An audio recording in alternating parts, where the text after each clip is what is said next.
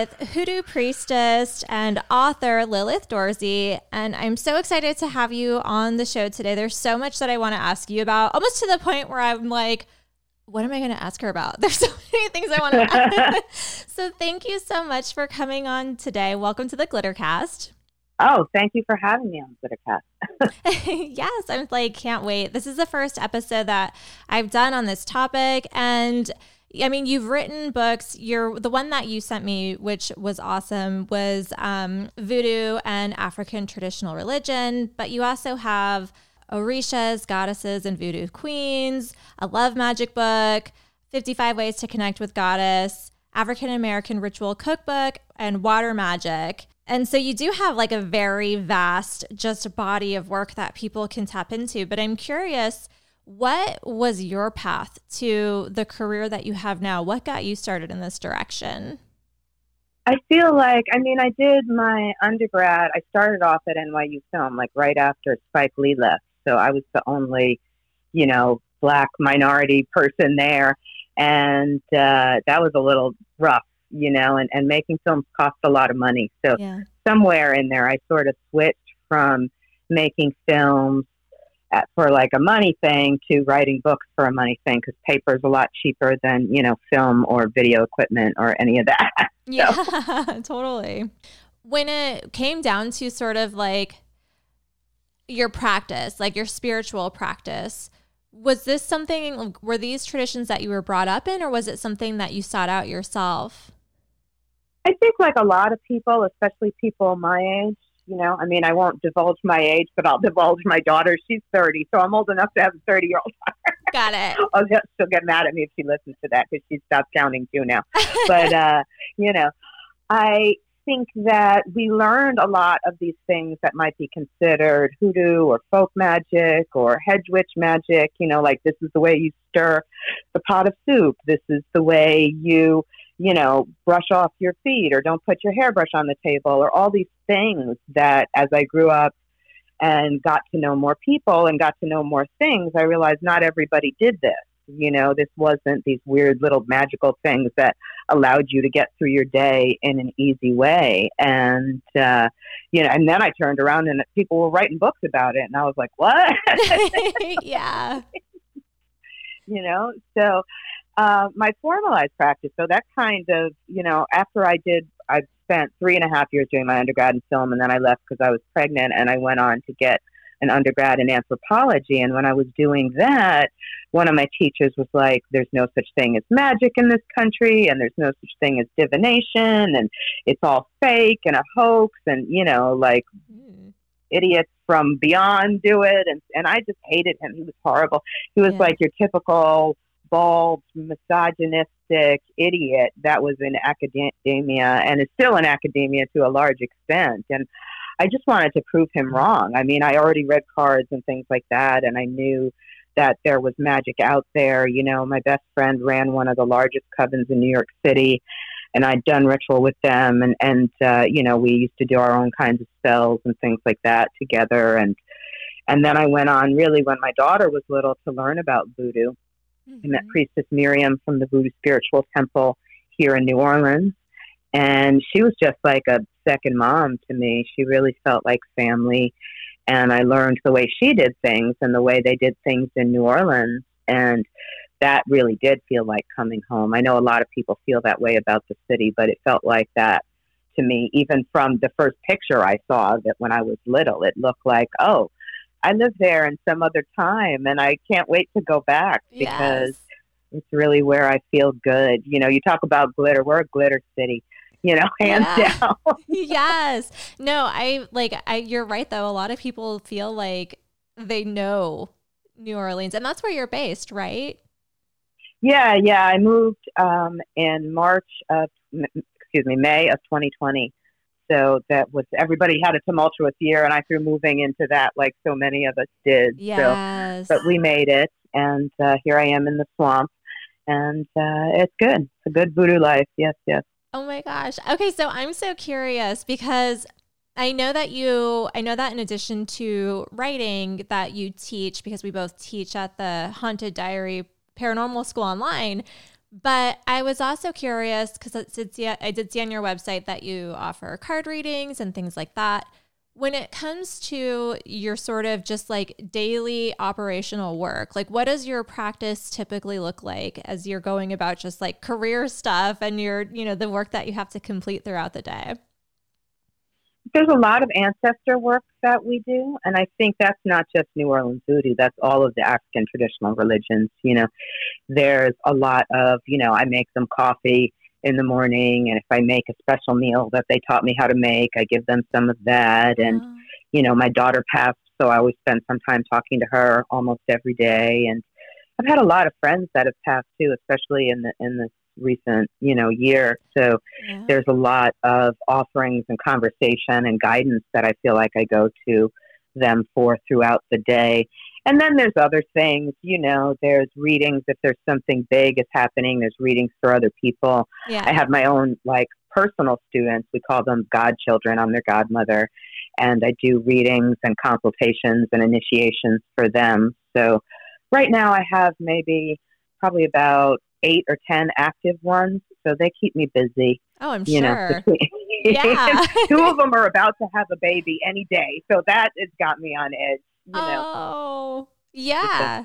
Because I have to yeah, imagine yeah. it really does feel almost like a mother type of like a mother child connection. And then like they're having babies. I'm sure. I'm sure that's very a lot of energy. It is, it is, and it's their first baby for both of them. So you know, it's really nice, and and I know that they're both in a really wonderful place. You know, and that's the thing that makes me happiest. You know, I have them. A lot of them came to me when they were young. You know, like 18, 19, and just knowing them for the past 10 plus years and to see how they've progressed and how their lives are moving on. It's such a beautiful thing, you know. Mm-hmm. How do you how do you find or I guess how do they find you, your godchildren? I'm going to tell you a story about one of my daughters. I won't tell her name because it's a silly story, but yeah.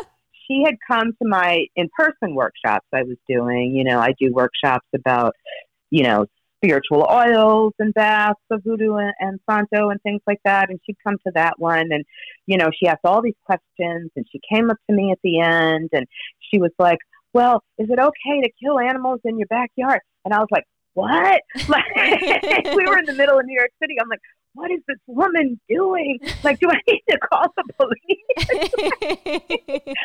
and it turned out that she was living on a commune in the Pacific Northwest, and they had a farm, and you know, they had vegetables that they grew and they had animals that they took care of and eventually they would eat some of those animals. So that's what she was talking about but that was not what i thought of in my mind. Yeah. i was like i was like is she she was sacrificing them? Like she was some crazy thing in the backyard yes. like get her away from me. Yeah but no i talked to her and, and found out it was very different and uh you know that, that i just love that. But usually they you know, take an online workshop with me or get a reading with me. I have another student that just got a reading to see if they should move forward, you know, with me as a student. And it's hard now because travel is restricted because there's a lot of initiations and things that have to be done in person.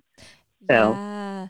I'm curious yeah. when it comes to so like I know in a lot of like ceremonial magicians and you know like pagan stuff there's like the the year and a day when it comes to sort of like the practices that you teach and that you follow, is there like, are there specific time markers that you work with?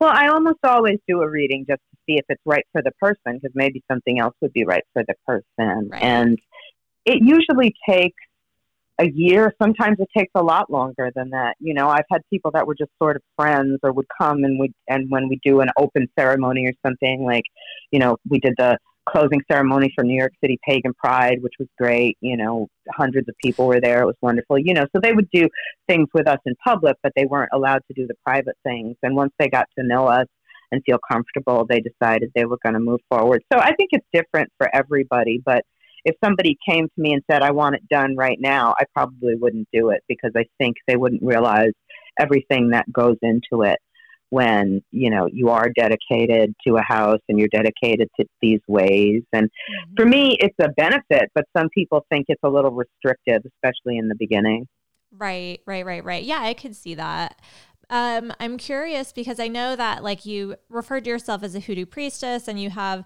your book Voodoo and African Traditional Religion. What are like what are the things that make hoodoo different from voodoo and some of the other like I guess practices that fall under the umbrella that you're working with?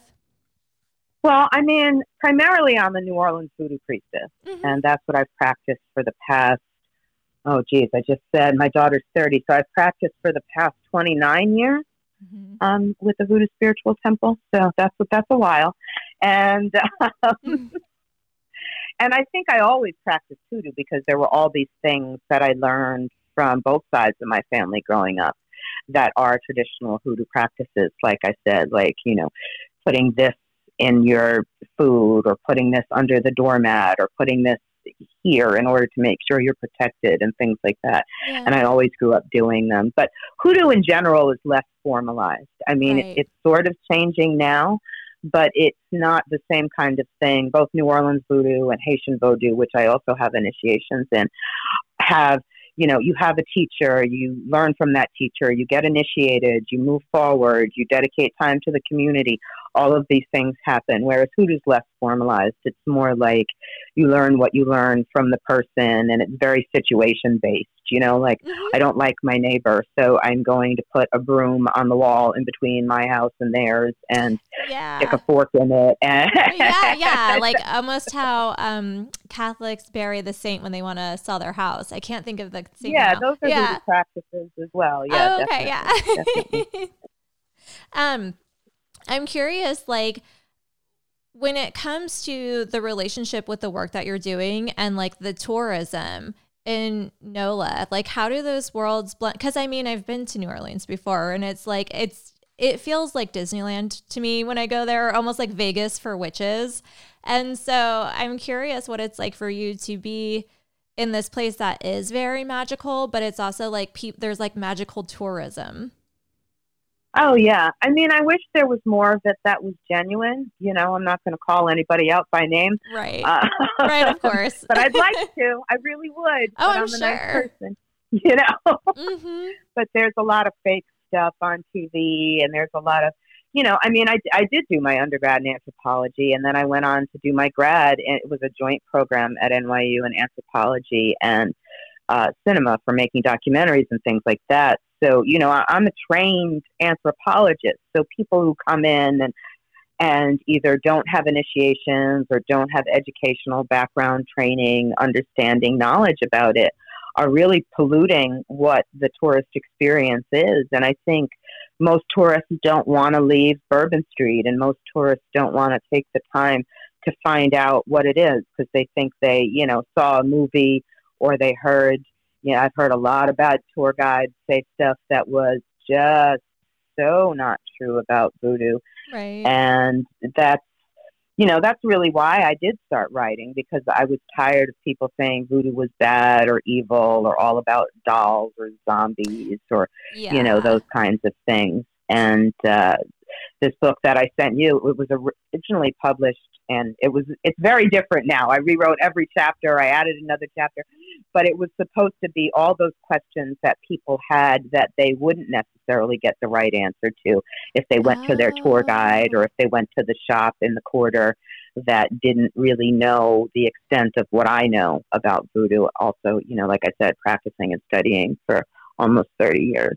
Right. Well, it's so interesting too because I feel like, you know, a lot of the the stigma that like any witchy practice is evil. Like a lot of so much of it comes from just like sure. taking people's power away and like, you know, wanting wanting to stigmatize like their spiritual practice that separates them, you know, th- like threatens basically like the patriarchy or, or like the religious right is, you know, kind of how I've seen it. But one of the most interesting things that I've seen in New Orleans has at the Pharmacy Museum. When the oh yeah, my friend works there. Oh, I love that he place. does. Is yes, he, yes. Okay, because the one of the one of the people who gives the tour guides there is like so fascinating, and they were talking about how like a lot of the churchgoers would secretly buy like their their voodoo cures or their hoodoo cures from the pharmacy and that's kind of where like the term love potion like love potion number 9 came from because they would just ask for like the number 9 but really it was like a secret potion have you done any studies about that I have looked into some of it. I mean, unfortunately, like everything else, the records are not the best that they could be. And yeah. a lot of the records, especially you know, when we talk about Marie Laveau and, and the other people that were around in the 1800s, a lot of those records are held by the Catholic Church.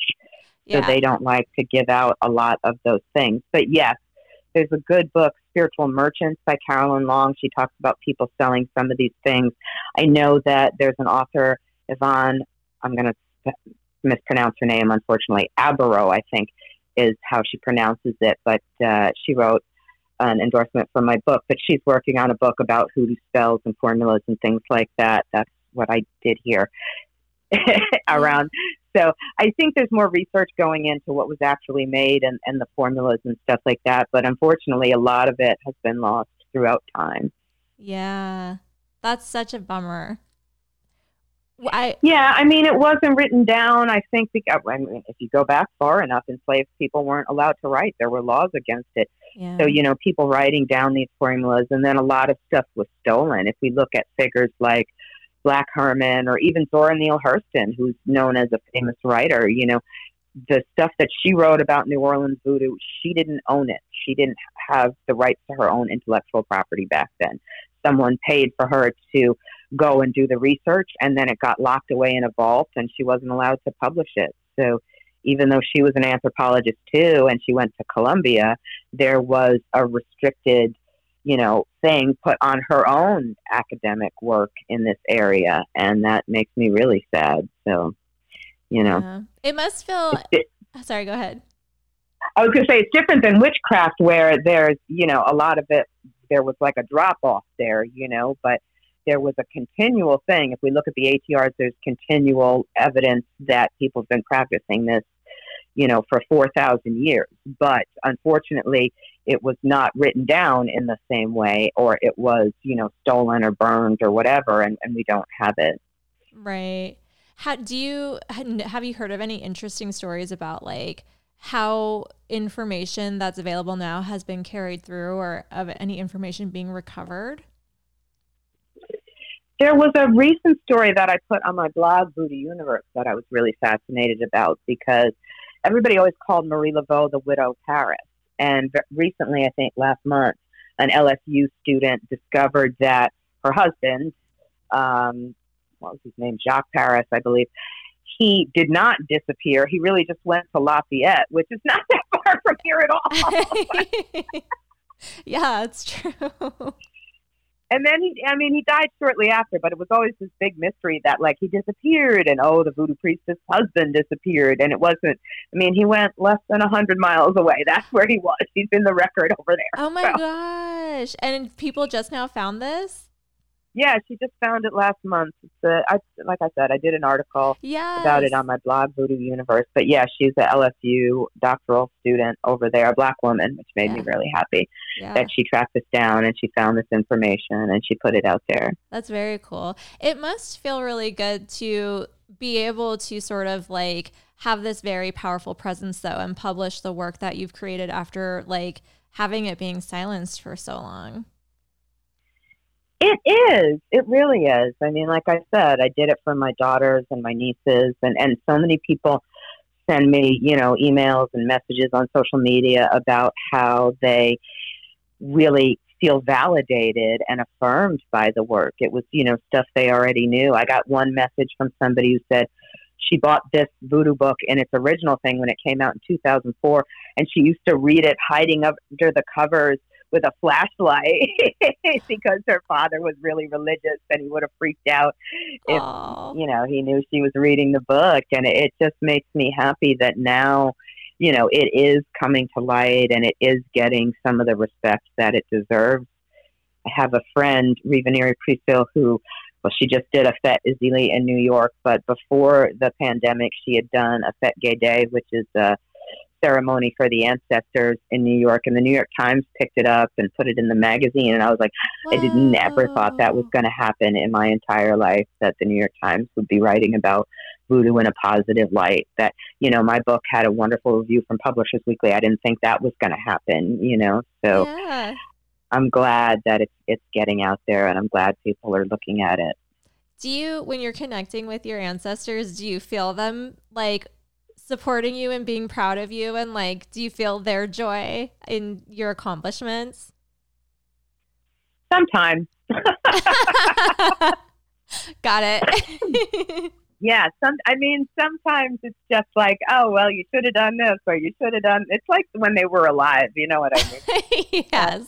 Yeah. Uh-huh. When the yeah, yeah some of like the personality comes out as real as it was when they were in yes. material form. I love i kind of love that yeah, yeah. It's it's entertaining. I'll say that definitely. I um when I was going through some of your work online and in your book, that's kind of like one of the things like your the baseline things that you tell people to do first is to set up an ancestral altar. What are some of the like what's some of the guidance that you would give to someone who like really was like I don't know what I'm doing? Like and even if they're just trying to explore some of the practices that you're working with like what would you recommend? I mean a dedicated space is the first thing you need because the atrs i think this is separate from you know some of the other traditions. There's a real it has to be separate from you know your bedroom where you're going to be having sex or you're going to be doing other things like that. We really do keep it separate which is not what they tell you in the movies but that's right. what it is. Would you have sex in front of your grandparents if they were still alive? Probably not. So you don't really want to have that in your bedroom. I know a lot of people have it in a cabinet. My godson did a workshop once on like doing it in a cigar box you know and then you can oh. just put things that they liked in there you know. My grandmother loved violets so if it's violet season, I'll pick some and, and press them in a book and then put them, you know, on the altar for her so they'll last. Or sometimes I had a, a client once, he was doing a healing for his baby who was sick. And I said, Well, what do you have of your grandparents? He said, All I have is my grandfather's spatula.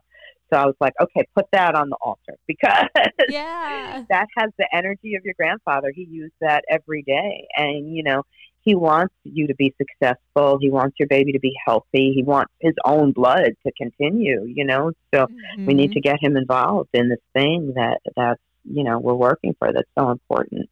So yeah, if you have something of theirs, that's great. If a picture is great, this is one of the the bonuses of you know having the internet. We can go online, you know, and uh, my sister sent me a message the other day. She didn't remember when our great aunt died. And I was like, well, I think it's later than that. And I Googled it and there it was. And I was like, that's wonderful. You know, yeah. I don't have to go looking for a death certificate or a mass card or something. Like I can just look online if I know somebody's name and where they were when they died and she even died in 79, which I thought it wasn't going to be online, but there it was. So I was very happy about that. So we can find out the dates when they died, you know, what their birthday was, those kinds of things, go back in the records and, yes. you know, maybe find pictures we don't even have and start from there.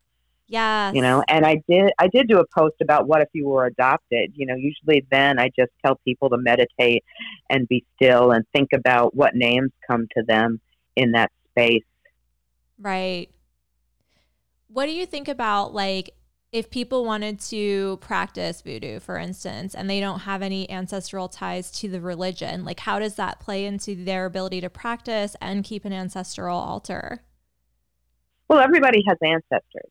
So right. for me, that's not uh, African traditional religious practice. It's just a practice of honoring where you came from.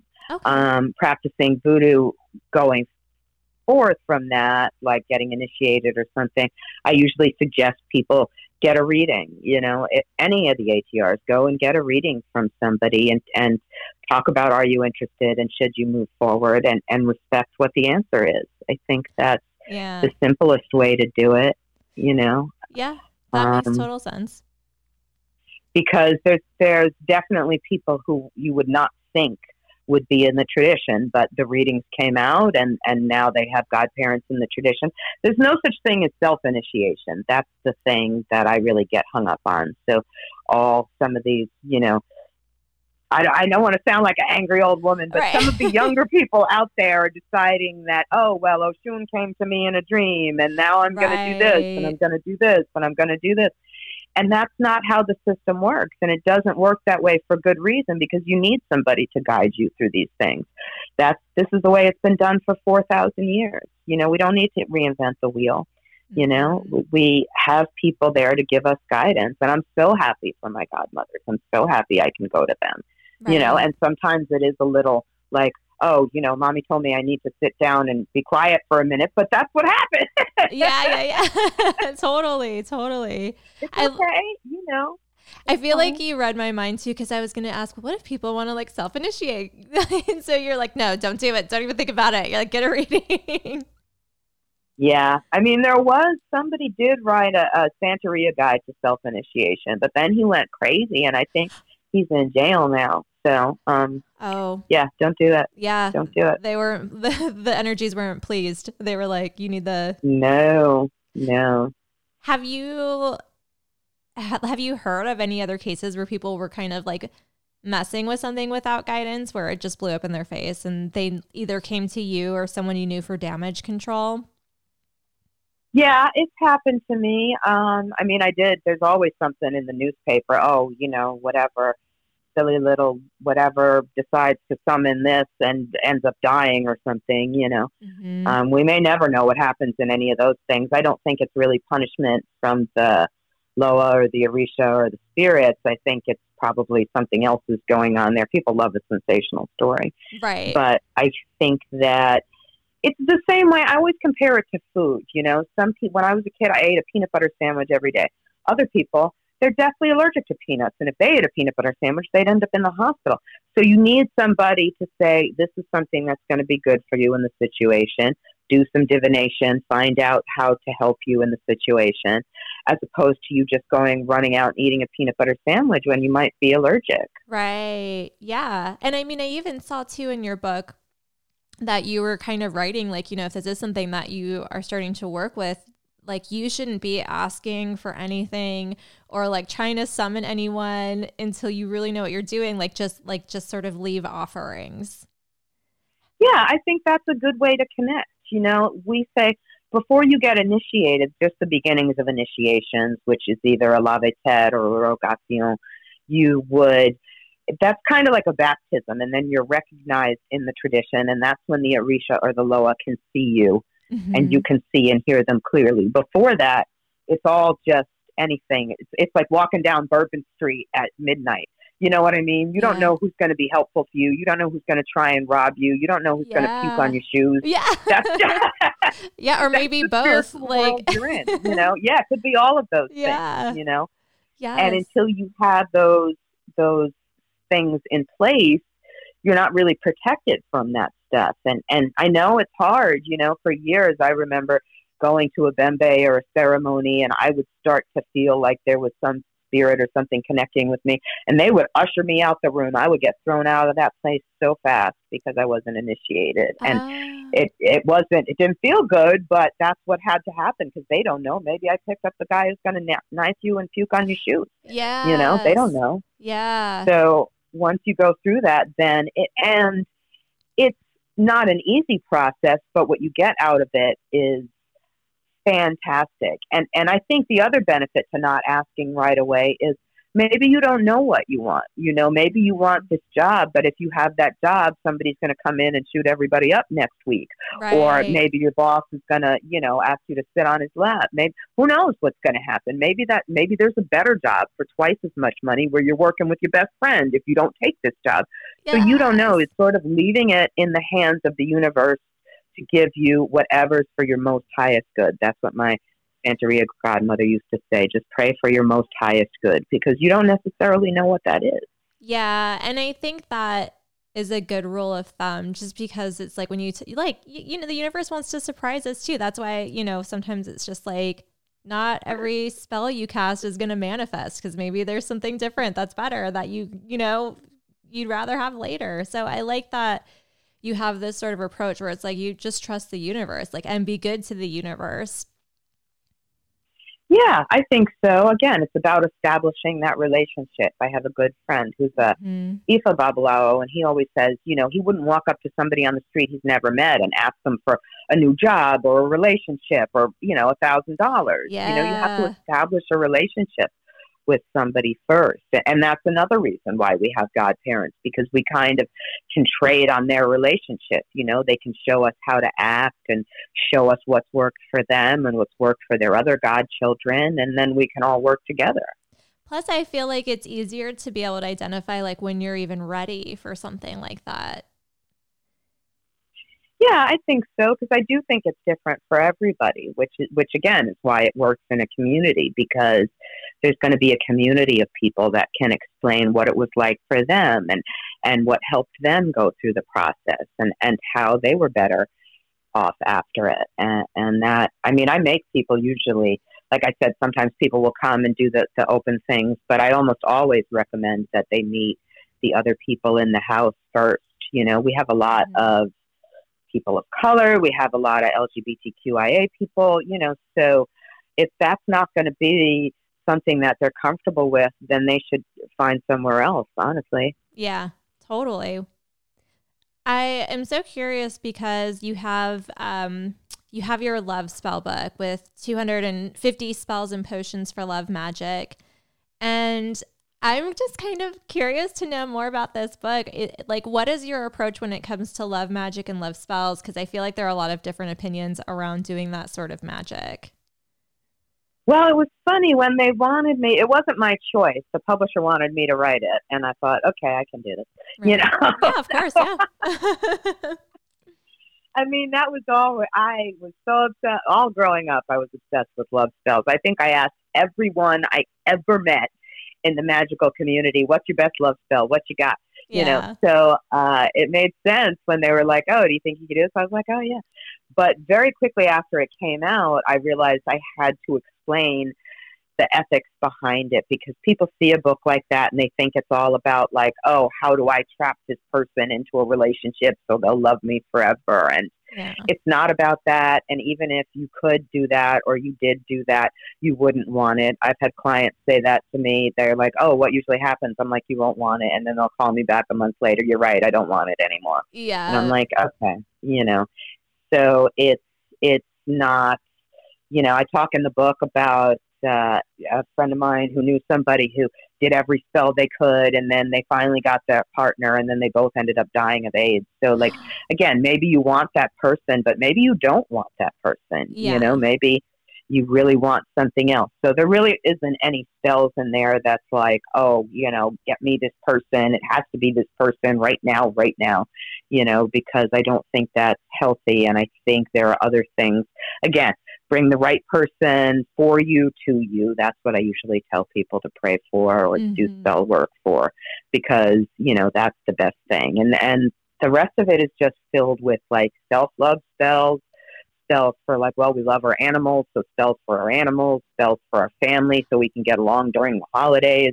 You know, spells for what if you're getting married or handfasted. You know, things that have consent and are both mutual and everybody's informed about what's happening and right. we can still move forward you know do you think that when it comes to like praying for someone's health and well-being um, or even doing any sort of ritual around that like what do you think that the rules around consent are if someone is like maybe they're in a coma or they're not able to like they're on a ventilator even they can't they can't communicate like what are your thoughts on that i mean i think if you don't know what their wishes are just like i said pray for whatever is their highest good Right. That might mean, you know, being elevated from this plane and, and not being here with us anymore. But maybe if they did, you know, live longer, it would have been something that they would have suffered or they would never have had the quality of life that they did before. So I think you really need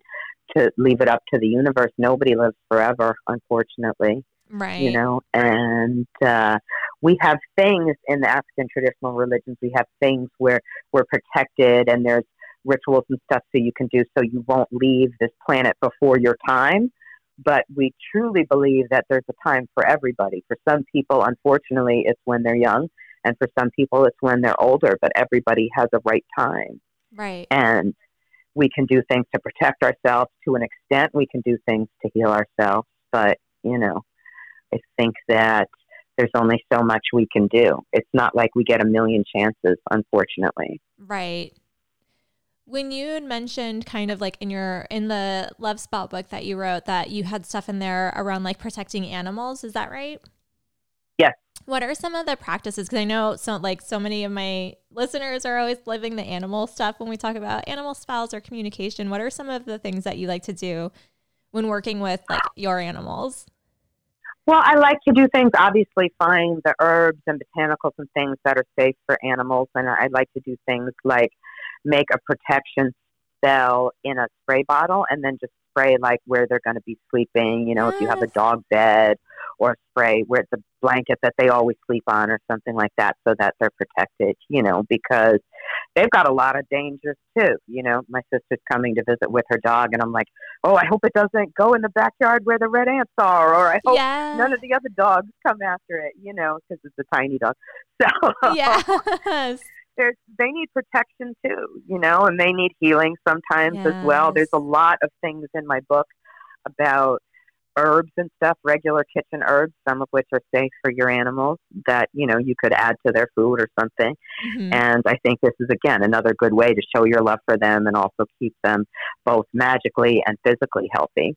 Right, because I think that too another like another risk for animals is that they're so much like they're so innocent and they're so pure. And so if you know how to get, you know, if you have your psychic protection up, but something's coming after you and it can't get to you, like if your animal's not protected, it could almost get the psychic attack that might have been meant for you. Oh, definitely. That's why witches had familiars because it was sort of there as a, as a barrier to keep that stuff away from you, you know. But yes. unfortunately, that's sad. We don't want our animals to get hurt yes. or anything like that. So, yeah, yeah. What kind of animals so, do you have? Well, I had for my whole life. I always had cats and dogs, and we were a foster home or whatnot. But because of the move, I don't have any animals right now except fish. So, yeah. um, do you, yeah. Do I miss you, it. I want another dog bad. Oh bad. yeah, it's really hard to go without having a dog once you've had one. It's like it just feels oh, really. Oh yeah. It's really lonely. It does. It feels weird. Yeah, yeah. Do you feel like you have a history of just like your animals kind of like being participants in your magic? Because, like, I know my dog gets very interested whenever I'm working any sort of magic and she kind of like, you know, wants to know what's going on. So, do you have a lot of like, is that usually how your animals are as well? Oh, yeah, definitely. Definitely. I had a cat once that used to do tarot card readings. I would just spread the cards out and it would like nuzzle out different cards or take the paw and push different cards toward me. She was wonderful. I loved her. She was the most psychic cat I ever had. I'm sure. Yeah, yeah. I'm sure. She was and fantastic. Then they're kind of like little, um, when they're so psychic like that, they can almost be like little, I don't know, like little alarms if there's something weird in your Oh, yeah, definitely. Definitely. She was. She was fantastic. Yeah. Yeah. Well, I mean, I, I love that about them too. You know what I mean? Because there's always energies and things that you feel. And, and if you're alone, you're not sure what really happened. Did I imagine that? If you have an animal there and they're looking at the same weird spot in the wall that you are, you're like, all right, there's something over there. Yes. that is 100% happened um, with me yes. and my dog. And she was like staring at the corner and barking at something. So I went to look and I saw, like, sure enough, I saw like a little orb and she my boyfriend's like what's she barking yep. at i was like a ghost he was like whatever. I don't know what you're talking yes. about. No they do. They let you know. Yes Great. yes. Uh, you also have a book about i love that you have fish because you also have a book about water magic that i thought yeah. you know was interesting. What is your sort of like what is your kind of idea about what the symbolism and what the meaning behind water is and how we can work with it well, it doesn't matter what culture you're looking at. There's like two things that go with water. One is the emotions, you know, love and romance and, and all of the feelings and all of those things, you know, are sort of assigned to water. Doesn't matter if it's, you know, Celtic culture or African culture or whatever, that does seem to be a domain of it on mm-hmm. some level. And then the other thing is the ancestors and this idea that the water is the realm of those that have passed. It's sort of the beyond that that we can connect with through the actual water that we have.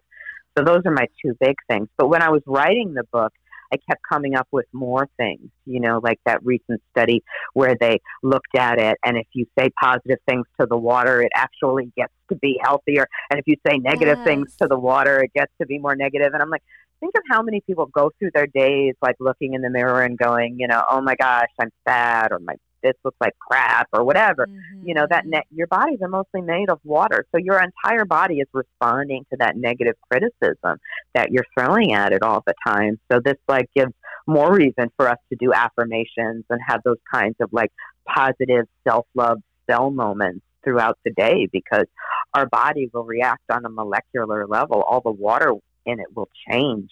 And therefore, everything that happens in the rest of your day will change because you'll be in such a better, healthier space. Yes. So I, I just loved that coming out. But there was a ton of other things in there. You know, I talk about all the different gods and goddesses from various different traditions, all the mythological places like Atlantis and everything like that. And then yes. I talk about the physical places, which was fun too. You know, I'm a big Twin Peaks fan, so I talked about Snoqualmie Falls and the legends, the native legends of the area there, and, and all of these things like that. And it was fascinating. It was a fun book to write.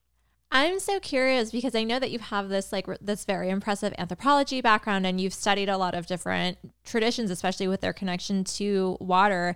Do you feel like there like the the deeper you get into studying a certain topic or a certain area of magic across any culture, you know, whether it's like you said, Celtic or African, do you think that like you start to see patterns that like you just don't know how they could have communicated these ideas with one another? Like there's no possible way because of like the time that they came around and and and the ability like the ability to travel wasn't there. Like do you kind of see like how things connect before like we were able to connect with each other yeah, one of the most fascinating things that I found out when I was writing the book, it has a guest chapter in there from Allison Eggleston, who has her doctorate in linguistics.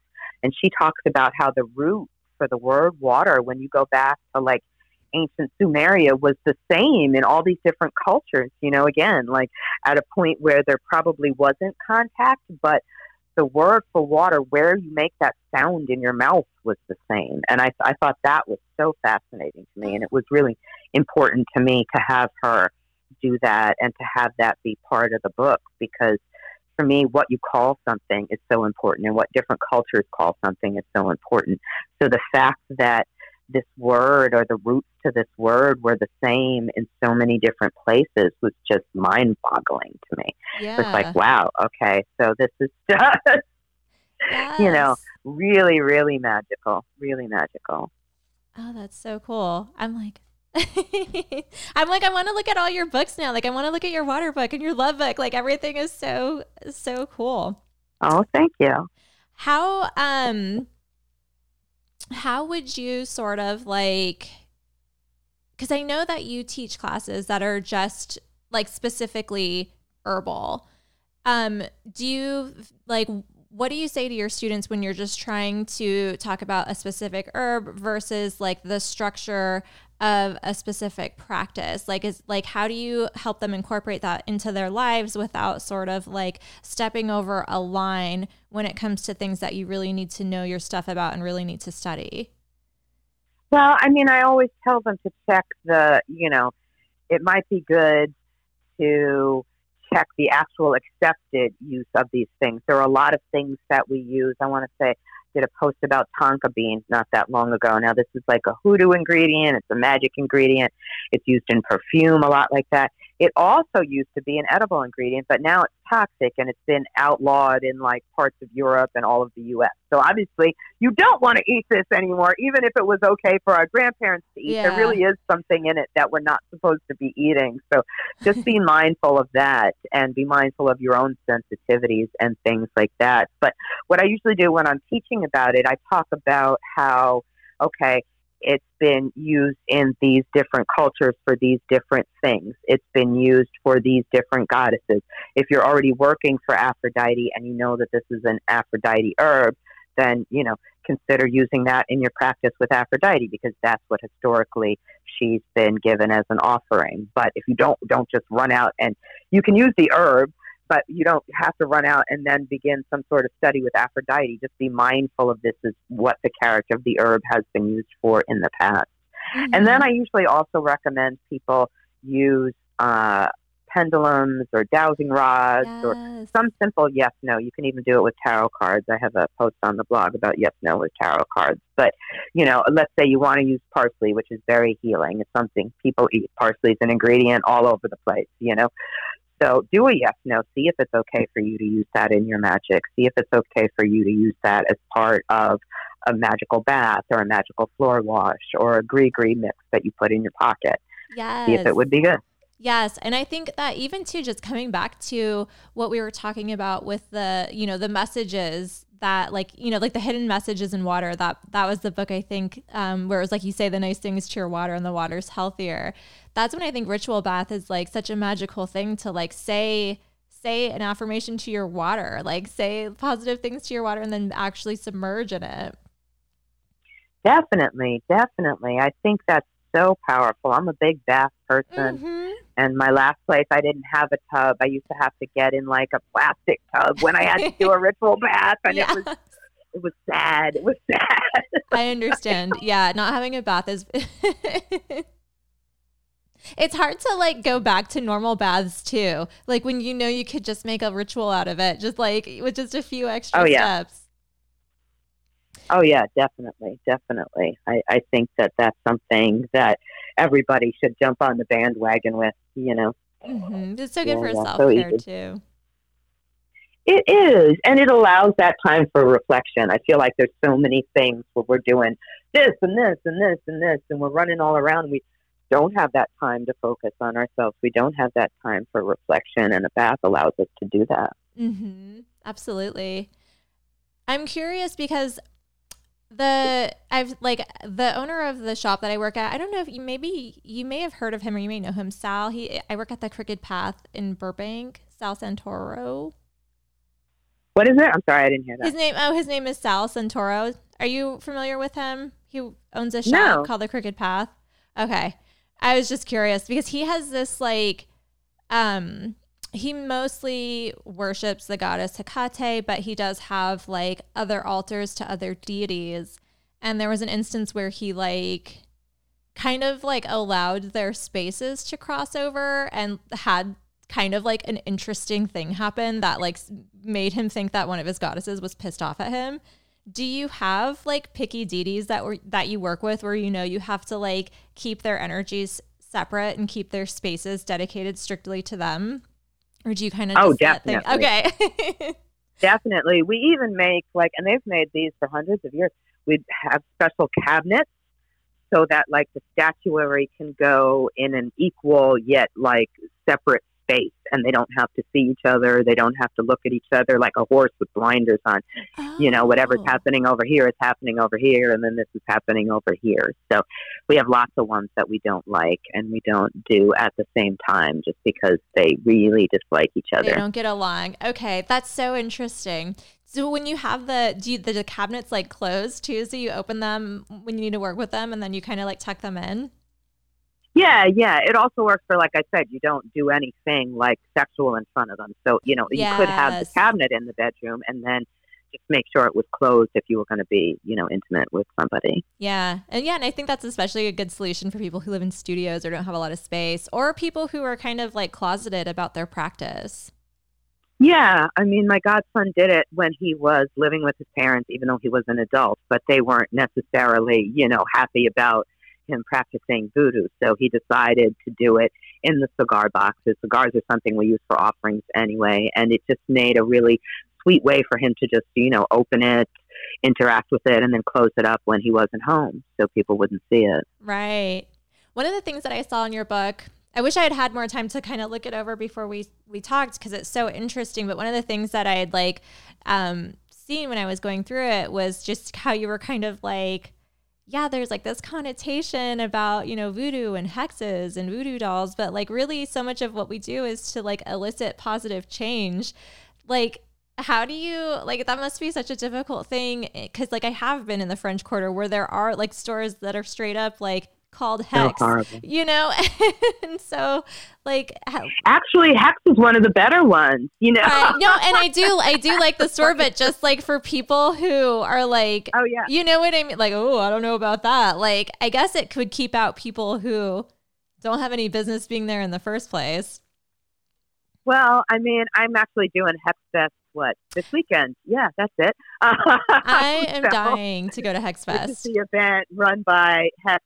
They have stores here in New Orleans and also in Salem, but they realize that tourists are going to also, you know, pick up on that kind of thing, and they realize that tourists better to have them get in there, which is why I called the book voodoo, which has a lot of negative connotations of it too. But that's what we call it here in New Orleans. And for me, right. I'm all about sort of reclaiming the actual word voodoo. And I think in the hex thing, people think it's edgy or mysterious or naughty or something. And, and then they go into hex and, and then they get to learn the truth about what's really happening in there, you yes, know? Yes. So I think it's that kind of let's let's do that. But you know, we need hexes and curses too. I think it's naive for people to think that you don't need that. You know, I've grown up in inner inner cities. You know, I I lived in Brooklyn for most of my life, and now I live in New Orleans. And like some stuff happens out there, you know, and you need to protect yourself, and yes. you need to you know, make sure nobody's hurting you. And if they do hurt you, you know, you need to make sure that they're going to stop. So, you know i mean i would love it to all be about love and light but that's not everybody else's agenda so right. Uh, yeah no and i think that it's a mistake to just kind of live in the love and light world for that reason you know what i mean? And it, like to be aware of the darkness that exists around you but also within yourself too because that sometimes yeah. people in the in the love and light only they don't see themselves so clearly. No they don't they don't. And I, I think that again, it has to be about balance. There's, yeah, you know, light and dark and everything in between.